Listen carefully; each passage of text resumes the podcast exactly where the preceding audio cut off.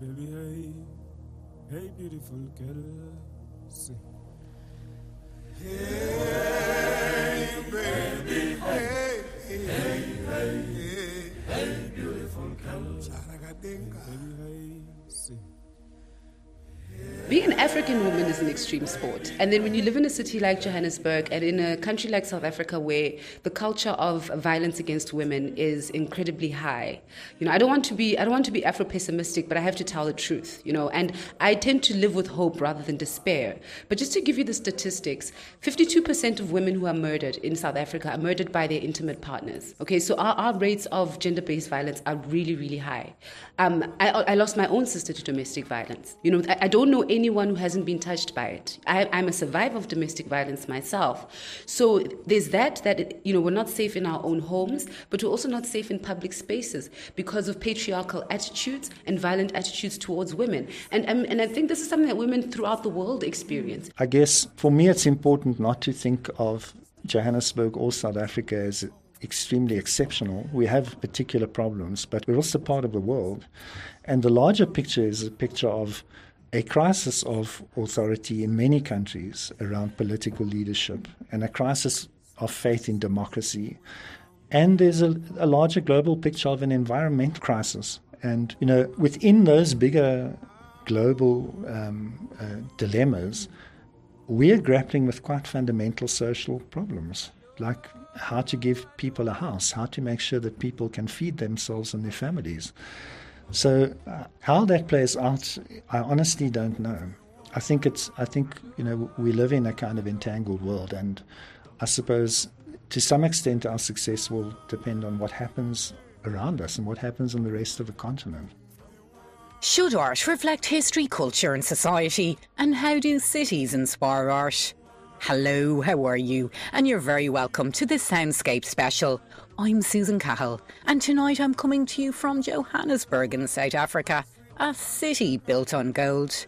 Well, next Wednesday, the 8th of May, South Africans will vote in their sixth general election since the end of the apartheid system. The country's president, Cyril Ramaphosa, has spoken out against a vicious cycle of poverty in South Africa and has called for a radical economic transformation of the country, building a more inclusive and collective economy for all. Well, with more than half the population of South Africa living below the poverty line, and over 50% of South Africans below the age of 35 unemployed. It is clear that the African National Congress, the ANC, the political leadership of South Africa have not delivered upon its historic promise to lift millions of black South Africans out of extreme poverty and to eradicate unemployment and inequality. Well, tonight on Soundscapes, we're going to meet with four South African writers, poets, and artists to hear how the country is building for a better future. First up, it's slam poet, writer, and activist, Thabiso Mohare. My name is Thabiso Mohare. I'm also known as Afura Khan. I'm a poet, uh, I'm a creative writer, I'm an arts uh, projects manager, I'm a creative entrepreneur. I'm a man who wears many hats, based in Johannesburg, South Africa. Um, yeah, and um, I've got. Uh, a book out called uh, The Broken Man Chapbook. Um, and I've been sparking conversations with men over the last two years about it. Um, yeah, and I'd like to share maybe one from it. Let's start with Morning Flowers. Uh, it's a poem I wrote for my city, Johannesburg. Uh, born, raised here, uh, and I still love it here with all its problems. Morning Flowers. Nothing grows here except skyscrapers, neon flowers that rise and wither with the daily sun, watered by acid rain, pain, and human strain, with night, day, and season all but the same. Basement roots, elevator stems, petals are paper, a garden of buildings where the harvest is not for everyone. Welcome to Johustleburg. That's a great one, Johustleburg. You've lived in the city all your life and you said there there are some challenges at play. Um, what's daily life like? Is we're sitting in a very uh, busy suburb called Melville. Uh, there's lots of coming and going and things seem uh, relatively calm. But there are problems, aren't there? I mean, Johannesburg is a it's a city of many worlds, sort of collapsed into one. You know, if you take the sort of um, historic Johannesburg, um, it was a city where after five o'clock, no black people were allowed in the city. You know, um, and that was during apartheid and then now post apartheid, you've got an influx of uh, black people into the city, young black people, middle class, living in the city, working around the city. We've also had um, you know a massive movement of um, other African um, citizens moving into Johannesburg as well, also trying to find their own space. So is it's it's metropolitan, it's eclectic, um, it's uh, Afropolitan, if you want to call it that. You know, it's a mixture of the many identities that that now we find that we sort of look at and say this is African. Um, it's a city that is old, but also trying to rebuild itself. Um, it's a city that has a lot of old infrastructure that's falling apart, but at the same time juxtaposed with a lot of new developments that are coming up as well. Um, it's a university city. You know, we've got two major universities in here. Um, it is the capital, or at least the financial capital of South Africa. So on a daily basis, you know, you've got everything between a million black people using public transport, interchanging through the city. Um, you have got big business happening in the city, banks, mining, and so forth. And you've got your middle class like us creatives who are trying to find inspiration in the city, trying to find work, trying to create and also um, give back into the city as well. You know, so it's a vibrant city, but also a city of many contradictions, um, lots of challenges, rich and poor, all mingled into into the same space. Is it fair to say, though, that there's two Johannesburgs, one for the rich and one for the poor? Because if you look at the spatial layout of the city and how the city's been mapped and planned, there are certain areas and districts and townships where there are certain provisions, and then there's other suburbs uh, which seem to be thriving. I think it would, you know, it's more than just the rich and the poor. I think there's rich, poor, foreign, um, and I don't fit in. You know, um, I think you know the, the rich side is clear, it's evident, and then there's the extreme poverty side. But then you also got your middle class, you know, which on paper they look like they're thriving, but at the back end, these are young black people who, besides what they earn, they live to support families at home, their grandmothers, cousins, and so forth. You know, again, trying to to patch that legacy of, of, of apartheid. So it is a city of divisions in a way. So you find one sector serving the other sector, the poor serving the rich, separated by a street. You know, um, you've got the middle class sort of trying to balance between the rich and the poor. You know, um, in the working world as a middle class, you know, you're seen as uh, uh, you know upwardly mobile, um, educated, but then when you go back into your township, you've got these responsibilities that you have to. You're also seen as an outsider because you live in you know in the suburbs and so forth. So again, you know, as a young black person, balancing those multiple worlds, we call it code switching, being able to fit in in the different spaces. You know. And tell me, as a black South African poet, how important is it for you to maybe look at the different layers in society and as the contradictions, as you would say, and maybe uh, tackle some of the issues around that? Presumably, it's uncomfortable, but it's necessary, is it? I mean, you know, there's a saying that you know, if, if art doesn't reflect society, then you know, what, what, what's the point of art? I think and for me, that's be the only responsibility I attach to an artist um, to say you need to reflect the world you're living in, you need to reflect the times you're living in.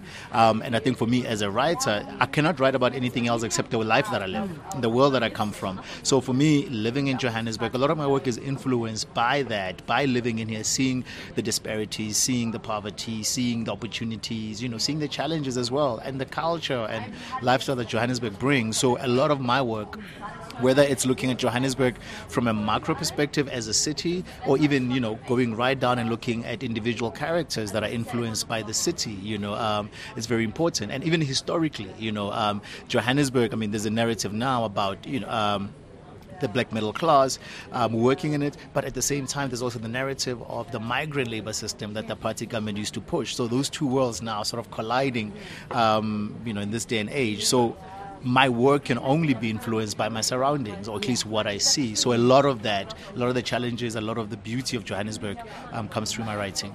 Tell me, Thabiso, how difficult is it to challenge issues around masculinity and gender based violence and look at some of the uncomfortable, um, I suppose, uh, truths at play?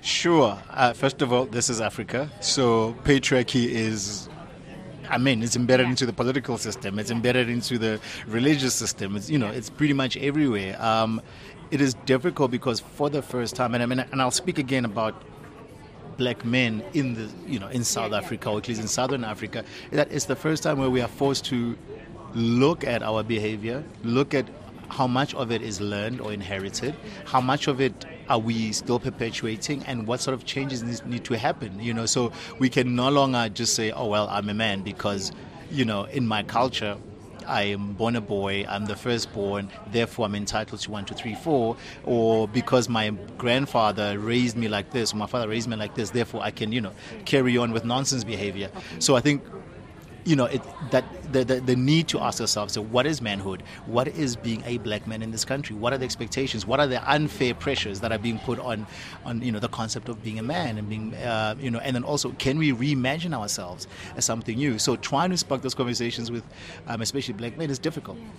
And tell me, when you get up on stage and you, you know, you um, have different, um, I suppose, uh, slam poetry festivals and different types of pop-up venues and so on all across the city. What happens when you get up on stage and you say, "Is what does it mean to be um, a man from Johannesburg today?" And you know, how are we dealing with our women? And when you bring up issues around patriarchy, like presumably some people in the audience can get a bit um, challenged by that, do they? I mean, I've, I've, I've, so since I've launched the Broken Man chapbook yeah. about a year and a half ago, and I've been having sort of these talks with yeah. men in different spaces. I've had varying responses. You know, yeah. in some spaces, a guy has gotten up, sworn at me, and walked out and mm. said, "Why are you taking women's side?" You know, and so forth. Like, what about women? Women are trash too. You know, it's not just men. And I've had spaces where men have said, "Thank you for starting that conversation because I've felt this way, but I just was not sure whether it's something that other people are thinking or if my feelings are valid or if my thoughts are valid. So I think on on a larger scale, men are open to the conversation. They are open to the challenge. Um, I think the the problem is, and you know, it makes them uncomfortable. How do they then start processing that position and say, right, okay, why am I feeling uncomfortable? Is it because I'm still hanging on to certain ideas or thinking around this issue? That's why it's affecting me so much. Then what shift do I need to to create in myself? But I think what I've appreciated is that starting a conversation is still a very powerful thing because we don't have enough of the conversations happening in, you know, in, a, in an organic way. So you deliberately sparking this conversation is still largely appreciated, you know, and and um, and as much as men want to change, we don't have a guide we don't have a this is the trajectory or this is the example. So, where we would typically look at, for example, political leadership to sort of set some sort of a moral and um, um, governance standard, we don't have that. You know, when you come from a place where the former president was uh, accused of you know sexual um, um, crimes, and even within the ruling party now, you've got certain high-profile members being accused of sexual crimes and harassment and so forth. We, at a national level, we don't have that kind of example. This is the leader. This is how you behave in society. These are the new ways we need to think and behave. You know, so a lot of us then find ourselves, you know, sharing answers, trying to find our own solutions clearly the conversation around gender-based violence is happening uh, all across South Africa in lots of different creative ways, like yourself in terms of poetic performance, right. tackled through literature, tackled in books uh, and theatre and everything. But you think there's much action around it because it's one thing to have the conversation, but there's two then to listen and then to act upon that conversation. Mm-hmm. And do you think the leadership are supporting that? I think you know the, the fight will always be at two levels. I think one from a you know societal design and, and the tools that come with that, whether it's legal, whether it's educational, and so forth. I don't think there's enough effort. And again, that comes from vision. Where do we want to see this country in 30 years? If we have a sexual violence um, problem, beyond solving it, you know, for this year, how do we transform the society so that 20 30 years from now we don't have this issue? I don't think there's kind of that kind of vision and leadership and creative thinking happening at that level. It's almost like the government's attitude is quite responsive and defensive at the same time. So if somebody within the ruling party gets accused you know, it's they'll backpedal a bit if it's somebody who is, let's say, a celebrity that comes out. You know, they will then jump on the bandwagon and make it seem like they care about the issues. But if you go back and look at how many uh, psychiatrists or psychologists do we have working in, in schools? None. You know, um, as a young girl in a university and you get harassed, what kind of legal options do you have that are not going to one, you know, strip you of your dignity and, and you have to, you know, go through hoops and so forth. So at a national and government level, there isn't that. On the ground level, we might have ideas, but we don't have the resource to implement. So all we can deal with is attitude change. So we speak to other men and say, right, why are we behaving this way? You know, how beneficial is patriarchy to us as a system? You know, as a system that we inherited. You know, in 2019 is it still beneficial for you to be the head of the home with all of those pressures and take them on? And you, know what I mean? Don't you need to? So that's all we can do uh, as artists, um, as young people, is at least work on the mind shift and hope that we start behaving better, that our outlook is a little bit more informed. When we were talking earlier, you mentioned the challenges of water and water policies within the city of Johannesburg and how some parts of the city don't have um, access to water and then others do. Can you tell me a bit about that? I think to view a lot of the problems in Johannesburg is that you had a city that was built for a certain number of people, built for white people, um, control number, therefore all the infrastructure works for all of these people. And then when apartheid ends, there isn't a massive investment in growing the city or growing the infrastructure. And now you've got an influx of people coming into the city. We can live in the city for the first time. We can start businesses. So the kind of burden that has been put on the existing infrastructure is overwhelming, you know, so it's going to break down. And if you don't have a direct sort of responsive investment into the infrastructure, so then now we end up with this massive disparity where certain townships don't have water. In the city as well, you find certain sections have water, others don't have water. Again, it becomes sort of the poor and the rich game, you know, where the rich people can speak out, they can take the city to court, they can, you know, institute all sorts of actions, they will get their services. But in terms of the poor people, besides taking to the street and protesting, there's very little service delivery that happens. And how big a problem is public transport? Because, you know, going around for the last few days, a lot of people are going around in cars, or there's taxis and there's different minivans and so on. But there doesn't seem to be, you know, it's kind of almost a contradiction in terms that Johannesburg is this very sophisticated city. You've got big businesses, international companies, and so on. But then on another level, access to transport in certain districts seems to be very pokey. Right, and that's why an Uber can come in and uh, and you know just change the game. I think the only forms of real public transport, as in transport system owned by the government, is the metro rail system and it's the bus system. You know what I mean? In terms of the taxis or the minibuses, that's actually private business. Those are things um, um, uh, uh, transport system owned by people out of a need to service their own people, but they're not really public transport. But because the government has not brought any counterplans, taxis are pretty much the lifeblood of, of mobility in this country. You know, they're not safe. Um, they're not necessarily affordable, but they are affordable in, in, in comparison. But for an everyday person to be able to do, you know, commute two, three times just to get to work and back, you know, it's, it's, it's a massive cost. You know, so so again, we have transport for the poor and transport for the rich. And tell me, South Africa is looking at new elections coming on stream, and one of the big issues in the city is security and p- safety, safety of women particularly. Do you think things will improve on that level? The buildings in Johannesburg have got more security and are safer than any woman walking through the street.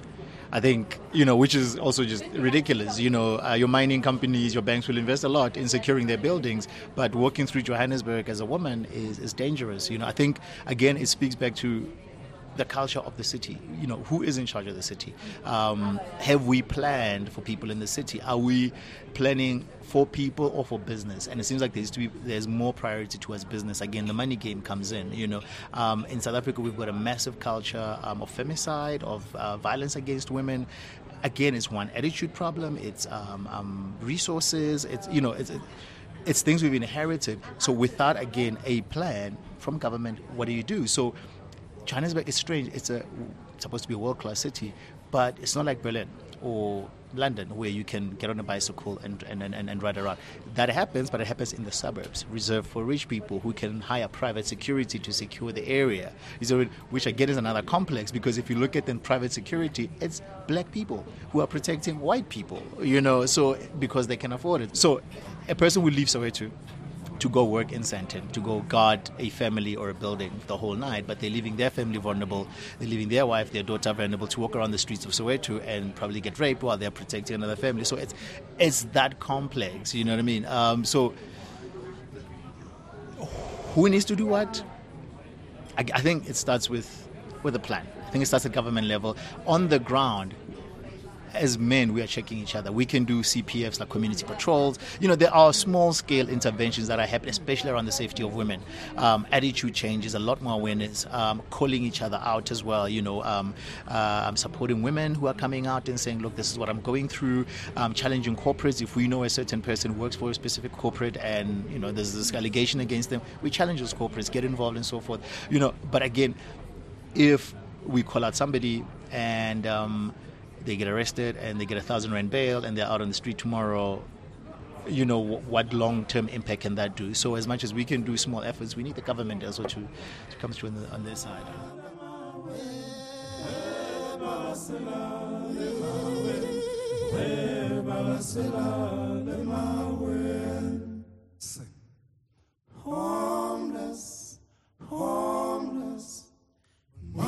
Sleeping on a midnight lake. Homeless, we homeless, we moonlight sleeping on a midnight lake. And we are homeless, we are homeless, we moonlight sleeping on a midnight lake. And we are homeless, homeless, homeless, moonlight sleeping on a midnight lake. Kisiyoya, Kisiyoya, Kisiyoya, me, Kisiyoya, Kisiyoya, Kisiyoya, Kisiyoya,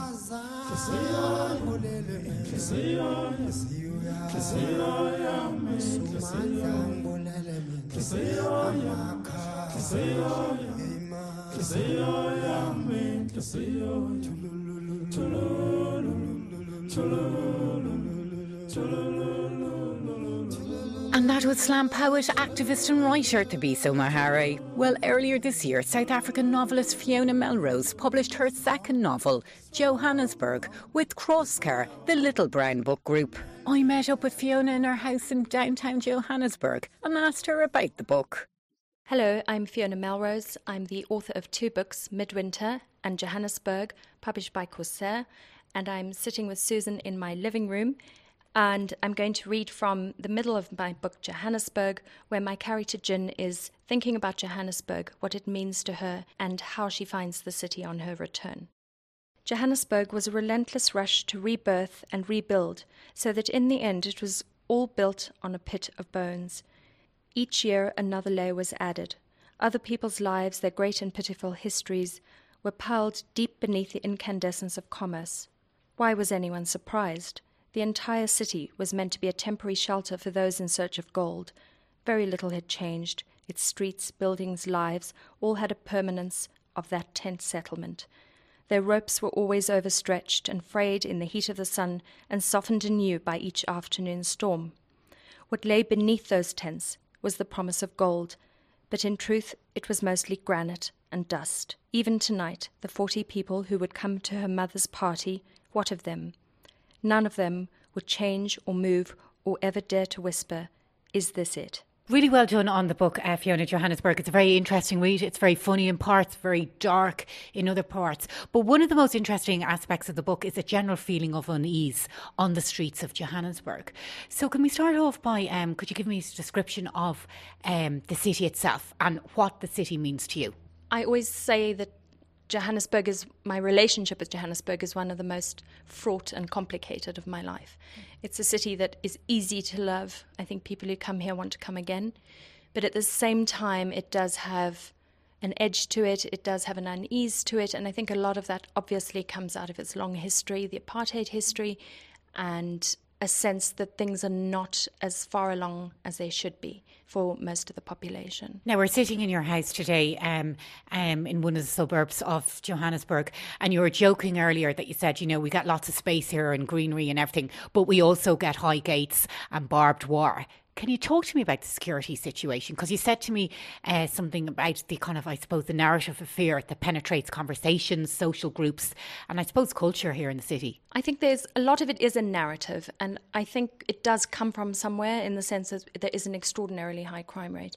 I think I recently read some statistics that put Johannesburg along with Afghanistan in terms of murders per 100,000 in the population, which equates you with a war zone, really, which is, is extraordinary um, because it is still a place where people live and work. It's a place where people have hopes to raise their children, want to send them to school, want to have a normal life. Mm.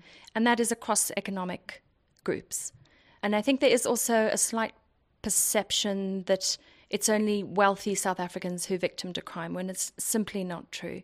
Mm. Um, it's it's something that, that pervades society. But at the same time, I also think people buy into the narrative and it becomes self fulfilling in a way. And it's about navigating the difference between perceived fear, which is, of course, the thing that wakes you at three in the morning, and the reality and, and the statistics that back that up and trying to navigate that.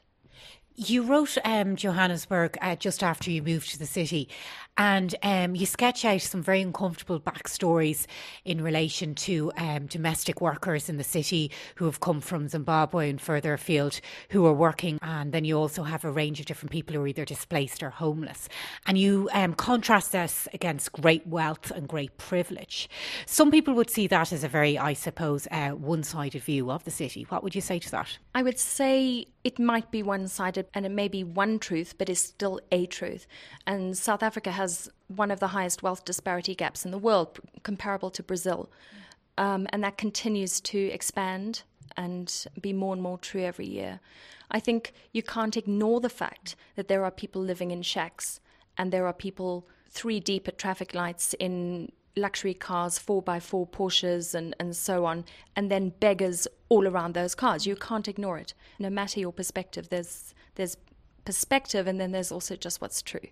And of course, it's a city that's built on its mining history and a whole range of different labourers who supported the mines, isn't it? Absolutely. I mean, there is certainly, and certainly the left, the political left, makes great capital, truthfully, that the wealth of the country is built on on the, the backs of poor black labour, and that is true, and it continues to be. I don't think we can deny that. So I think it's dishonest, honestly, to say that people have their wealth and it exists in a, in some kind of vacuum, that it isn't reliant on the millions of people who who work very hard in very difficult conditions, and also those who don't work, which is the other side, and the people who may be exploited in jobs are in some ways somehow, appallingly, still doing better than those who don't.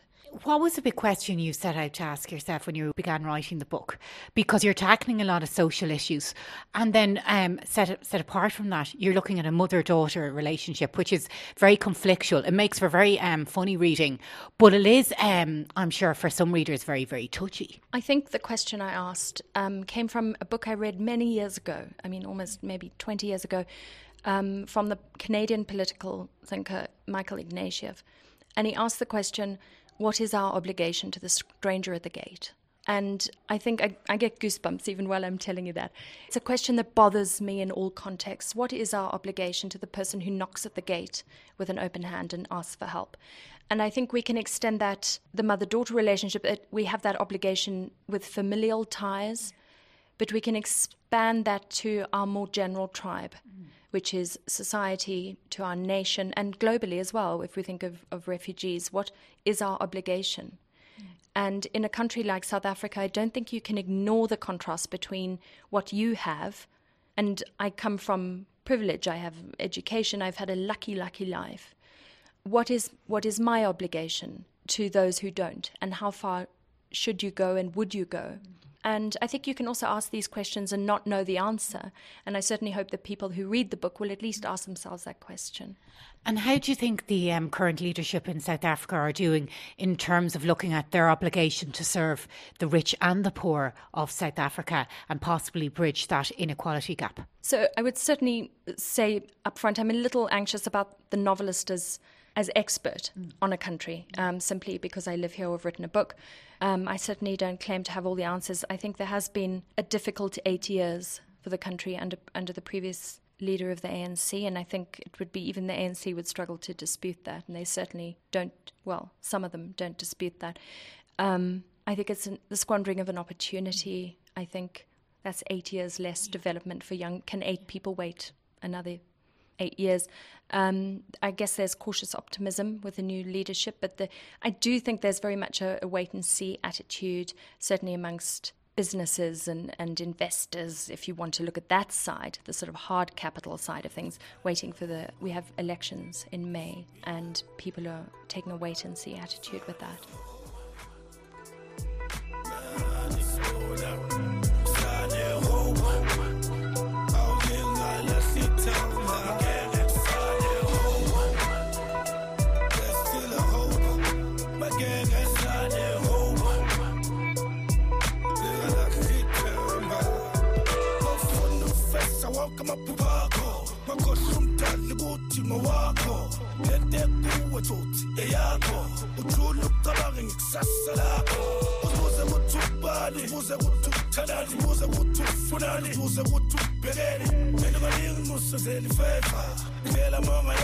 Ibuso kwabaphambili futhi miningi imoya mibi langaphandle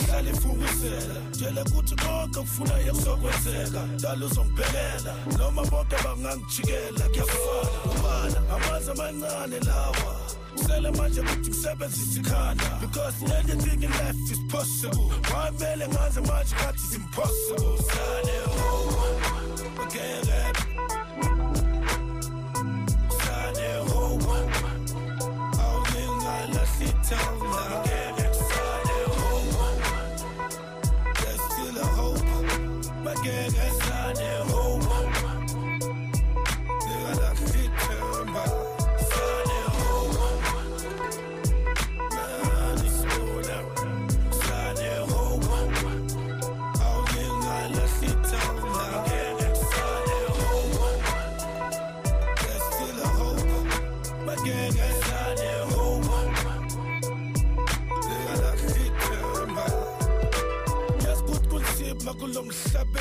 kuwo namhlanje we living under pressure.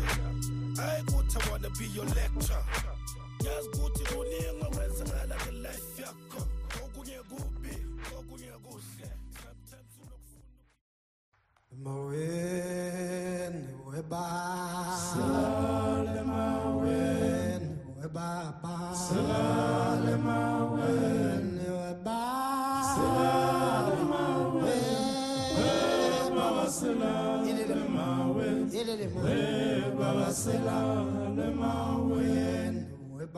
And you're very welcome back to this Soundscape special.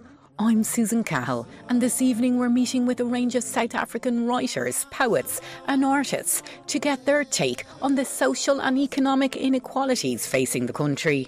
So, who and what is Johannesburg? And is it a city of division? Next up, it's South African writer, novelist, and teacher Ivan Vladislavic, author of Portrait with Keys, The City of Johannesburg Unlocked, published by W.W. Norton and Company. I'm Ivan Vladislavic. Uh, I'm a writer from Johannesburg. Um, I actually grew up in Pretoria, which is a nearby city, but I've been living in Johannesburg for about 40 years, so for much of my life. And um, I've written novels, short stories, essays. Um, I work quite a lot with artists, and I'm particularly interested in urban questions, in how people live in the city. Ivan, for anyone who hasn't visited Johannesburg before, how would you describe the city? What is its urban, I suppose, character, personality, or identity? Well, Johannesburg um, is a mining town. Uh, it came into existence here because there was gold discovered here. So it's very much a working city. It's a new city. It's only about 130 years old. So that's very much a part of its character. Um, it's a very urban, very spread out, very um, diverse, and in some ways very harsh city. It has some very beautiful areas. It has a gentle and soft side to it, a suburban side, but it also has quite a hard, uh, gritty surface to it.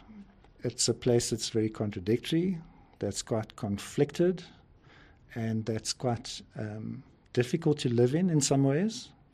It's not an easy place to live, but it's a rewarding place to live.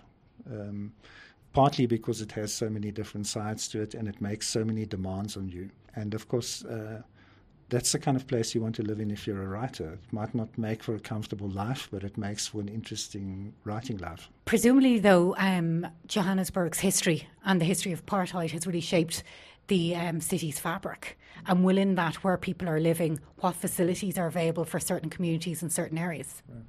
Well, exactly. And, um, you know, the, the, the fundamental um, project of apartheid was to separate people, to, to give them their own uh, group areas, as it was called.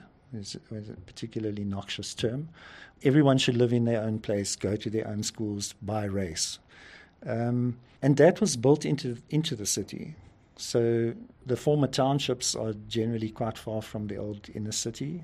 Um, and it's one of the big challenges of the post apartheid years has been trying to make a more coherent more unified city out of a place that was fragmented. And do you feel there's a responsibility for you and other writers and poets and storytellers from the city of Johannesburg to tell that story?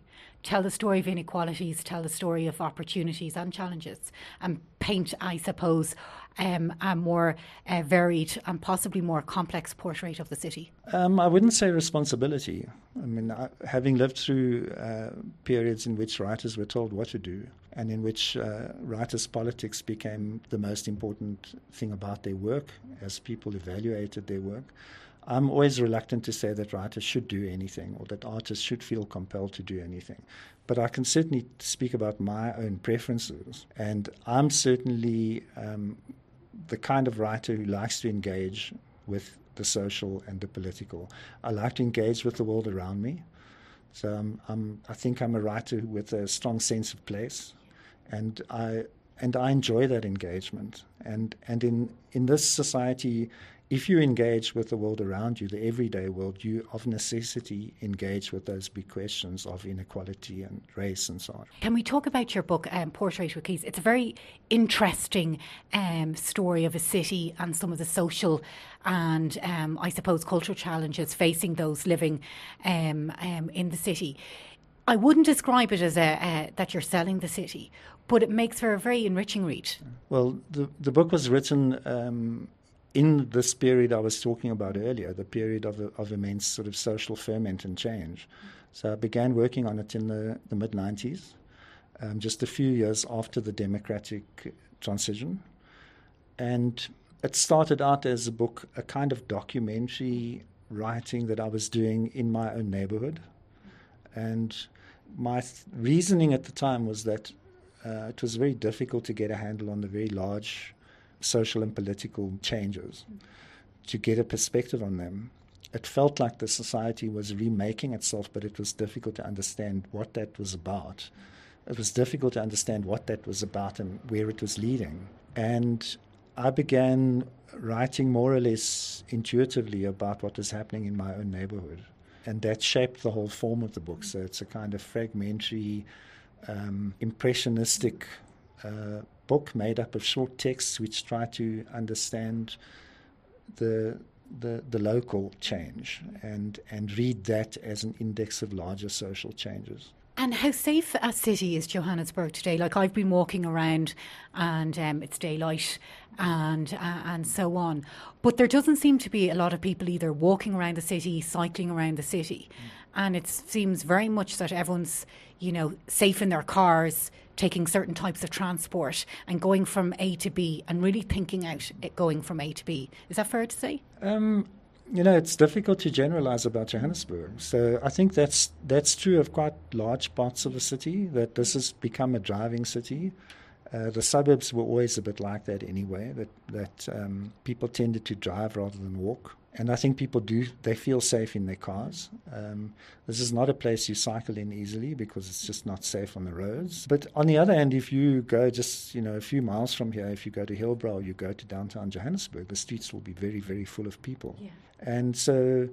I think it, it varies depending on where you are. In the, the poorer areas, there tends to be a lot more street life. People are out as they always are in high density parts of cities where they live in small flats and so on. They're on the streets. And and that, of course, makes places safer in a, in a certain way. Whereas in the suburbs, if you drive around the northern suburbs of Johannesburg at night, and I'm talking about 10 o'clock at night, not, not, not the early hours of the morning, you might well think that an epidemic has swept through and everyone is gone. it is so quiet and yeah. so deserted. And that, ironically, makes the place less safe. Yeah. For anyone who is out and about in those empty streets, it's, it's even less safe than it would otherwise be. One of um, the themes that's run through two of your books that I read was on the idea of getting lost in a city and finding yourself in this strange sort of space and then trying to creatively work back and figure it all out. And there's a poetry to that and there's a beauty to that when you're in a city and you do get lost because in one way you feel dreadfully insecure and lost, but it also presents a very creative, resourceful opportunity to find your way home. Mm. So can you talk to me a bit about that? Yes, I think that experience of the city is quite it's quite central to what I certainly love about being in urban spaces is that there's the possibility for getting lost. Um, that cities are big enough and, and complex enough for you to wander around in them and be anonymous and be free to choose your own path. Um, and and then within that you have the possibility of random things happening, right? And that's I think that's very much that's a wonderful thing about city life. What I love doing when I first arrive in a city is just, you know, dumping the bag in the hotel room and then just going out and walking around with no plan mm. and just getting a sense before you begin to figure out what's what, before people start telling you, you know, the good areas and the bad and the and the, the, the places you should be going. It's that that first encounter with a place where you don't really know and you can you just wander around. That's often so exciting. Mm. But of course, you that's not something you would advise someone to do in Johannesburg. So there are cities on earth where you, you can literally arrive and an hour later be walking around with no clue about where you are, where you're going, and feel absolutely fine. But this place is not one of them. So, and that's I think it that's actually makes me quite sad to tell the truth that that uh, people's experience of the city tends to be quite constrained, and it's limited by having the right guides to show you around or knowing where you can go and where you can't. And and uh, I think that's it's a tremendous um, pity that we live in a place that um, that people can't feel safe in, can't feel safe to get lost in. And what's your hope for the city then? Because clearly the city is uh, has a lot of challenges, both socially and political. But on a basic kind of urban uh, level, you've got issues with water, huge problems with sanitation, and big housing challenges and housing shortages. So, um, where do you see the city in twenty to thirty years? I wish I knew the answer to that question. Um, I honestly don't know. I think. Um, this is a place that also confuses you. You can feel dejected and elated in the same day because things seem to be getting worse and getting better at the same time. So I think it's very hard to tell. I guess for me, it's important not to think of Johannesburg or South Africa as extremely exceptional. We have particular problems, but we also have we're also part of the world, and the larger picture is a picture of a crisis of authority in many countries around political leadership and a crisis of faith in democracy and there's a, a larger global picture of an environment crisis. And, you know, within those bigger global um, uh, dilemmas, we're grappling with quite fundamental social problems, like how to give people a house, how to make sure that people can feed themselves and their families. So, uh, how that plays out, I honestly don't know. I think it's. I think you know we live in a kind of entangled world, and I suppose to some extent, our success will depend on what happens around us and what happens in the rest of the continent. What I can say is that South Africans are resourceful and that the society is stuck together. It's hung together even at points where it felt like it couldn't. And I think there's a well known phenomenon that we live on the edge, but we never seem to go over it. And so my, my hope is that we, not that that continues indefinitely, but that, that, that we're able to do what needs to be done to create a better society for everyone before we tip over the point of no return. No crying, no yeah. uh.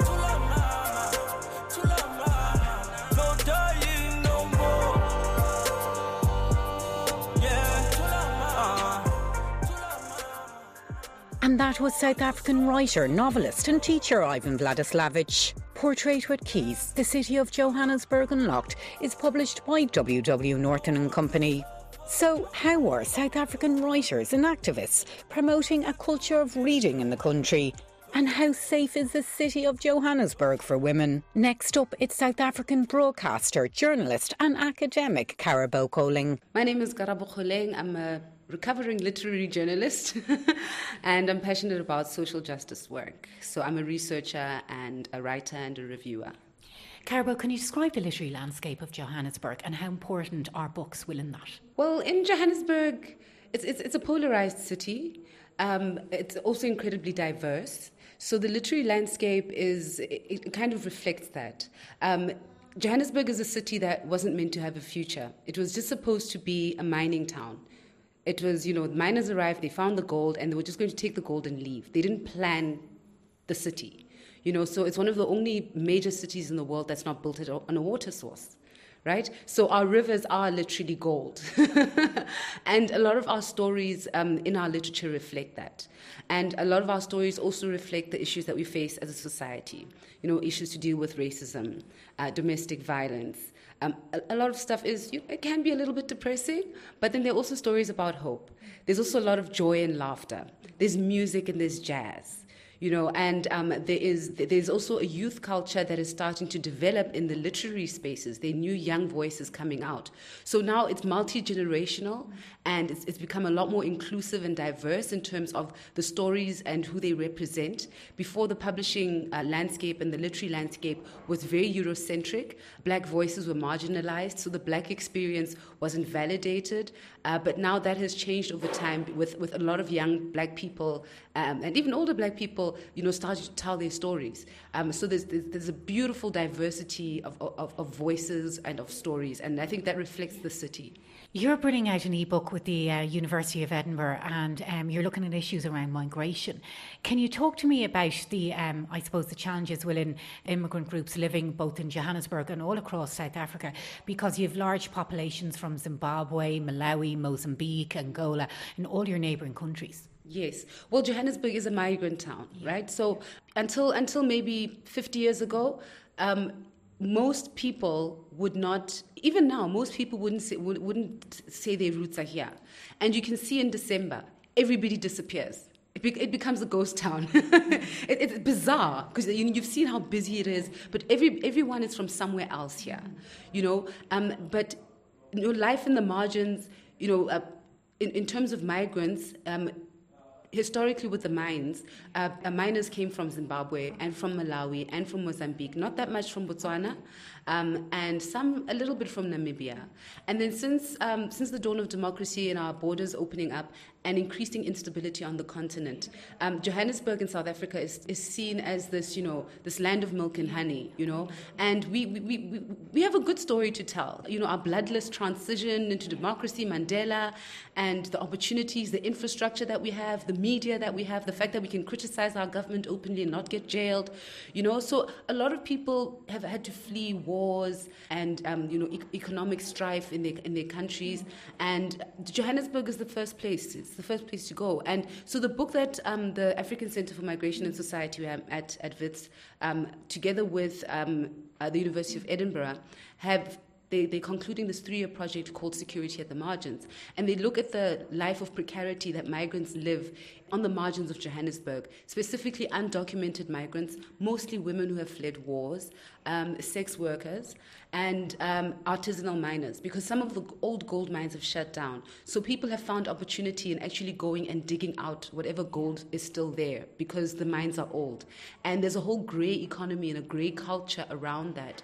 So um, it's, it's, it's, it's, a, it's a group of researchers at Edinburgh and at WITS who have conducted research and are telling stories about the existence of migrants, but using arts based research methodologies, which is something that I'm passionate about because I love storytelling. So now, the, the beauty with this particular project is that um, the participants and the researchers who are migrants themselves, they're the ones who tell their stories. You know, they do body work, they do, you know, they sew quilts, they, they take pictures, you know, so they, they, they, they're becoming the producers of the knowledge. And again, it's so that people can learn to have empathy because now you're using the arts to tell something which is a difficult story. Thabo, you said something very interesting to me earlier. You said, you know, being um, a woman uh, living in Johannesburg is a bit of a, an extreme sport. And I laughed my head off and uh, thought that was hilarious. But, um, you know, clearly security is a big problem in uh, Johannesburg and you know the risk of violence. So can you talk to me about that? Being an African woman is an extreme sport. And then when you live in a city like Johannesburg and in a country like South Africa where the culture of violence against women is incredibly high. You know, I don't want to be I don't want to be Afro pessimistic, but I have to tell the truth, you know, and I tend to live with hope rather than despair. But just to give you the statistics, 52% of women who are murdered in South Africa are murdered by their intimate partners. Okay, so our, our rates of gender-based violence are really really really high. Um, I, I, lost my own sister to domestic violence. You know, I, I, don't know anyone who hasn't been touched by it. I, am a survivor of domestic violence myself. So there's that, that, you know, we're not safe in our own homes, but we're also not safe in public spaces because of patriarchal attitudes and violent attitudes towards women. And, and, and I think this is something that women throughout the world experience. So um, that's, that's how it is. But we, we, we've created safe spaces for ourselves where we decide to take ownership. And one of my favorite South African musicians, Thandiswa Mazwai, she, um, she, she, was so amazing. For her, for her 40th or 42nd birthday, she decided to have a concert. I mean, she's a huge star, you know, across the continent. And no men were allowed at the concert. That's a very brave move and, um, and also a very creative move, isn't it? It was like, yeah. we, we are scared of you. We don't feel safe around you. Please. So we, we create these sort of women only spaces um, just so that we can be safe. But then you also find allies, you know, and, and, and men who do, who, who try and do the work as well. You know, um, it's a journey. Young people are taking it on. And, uh, you know, we're learning lessons from, from older generations. Our mothers are starting to tell us the stories of their traumas.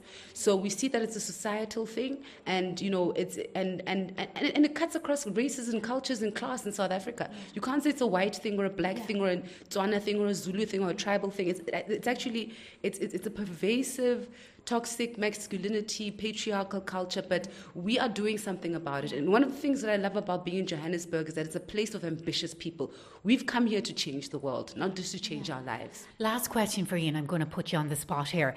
Um, you have uh, spent a lifetime reviewing books, you've presented your own radio show, and you've been very much enmeshed in um, South African culture and literature. If there were three books that any Irish person should read about South Africa and particularly Johannesburg, who would those writers be and what would be the names of those books? Wow, that is that is a crazy question because I mean, in the course of my career, I made an estimate that I counted the books that I have in my personal library, and they number at just over two thousand. So, and it's mostly South African literature. But I would say um, to cut across the board, I can tell you one of my current favorites is Mohale Mashigo. And uh, she wrote a book called The Intruders, a collection of short stories. And she incorporates magical realism. And it's stories mostly about young girls who live, who live on the margins of society. They live in the townships. Um, but one discovers, um, she, you know, she grew up in Soweto, and she discovers when she's in her late teens, uh, they go to the seaside, and it turns out that she's a mermaid. And she drowns her boyfriend. And then her grandmother tells her, We're mer people, you know? And then um, whom else? I would have to say Professor Pumla Gqola. She's doing amazing work. Uh, I would like to, um, the, the, her book is called Reflecting Rogue. So it's her thoughts on being a black feminist in South Africa and South African society and, and how she reflects on that. And then a third person that I would say you have to read would be everything that has ever been written by Professor Zakes Mda because he, he does South African history, he, he does, you know, historical fiction with the with the magic and, and the you know African cosmology, but then he also writes really contemporary stuff. And then he also wrote his his memoirs about his life growing up with abuse and all of that. And he's currently a professor in the U.S. So I'd say everything that Mda has ever written, Professor Pumla Gqola and Mohale Mashigo, who's coming up. I mean, she's she's a young writer and she also writes uh, graphic novels. So yeah, those are the ones. And that was South African broadcaster, journalist, and academic Karabo Kgoleng. Well, that's it from Johannesburg for this evening. I hope you enjoyed the show. Okay, all that's left for me to do now is to say thank you for listening and a big shout out to the Simon Cumbers Media Fund and to Irish Aid, who supported my journalism trip to South Africa. Now we'll be hearing more from South Africa and the enormity of the urban sustainability challenge facing Africa on the documentary and drama on Newstalk in the coming months. Thanks for listening. Good night.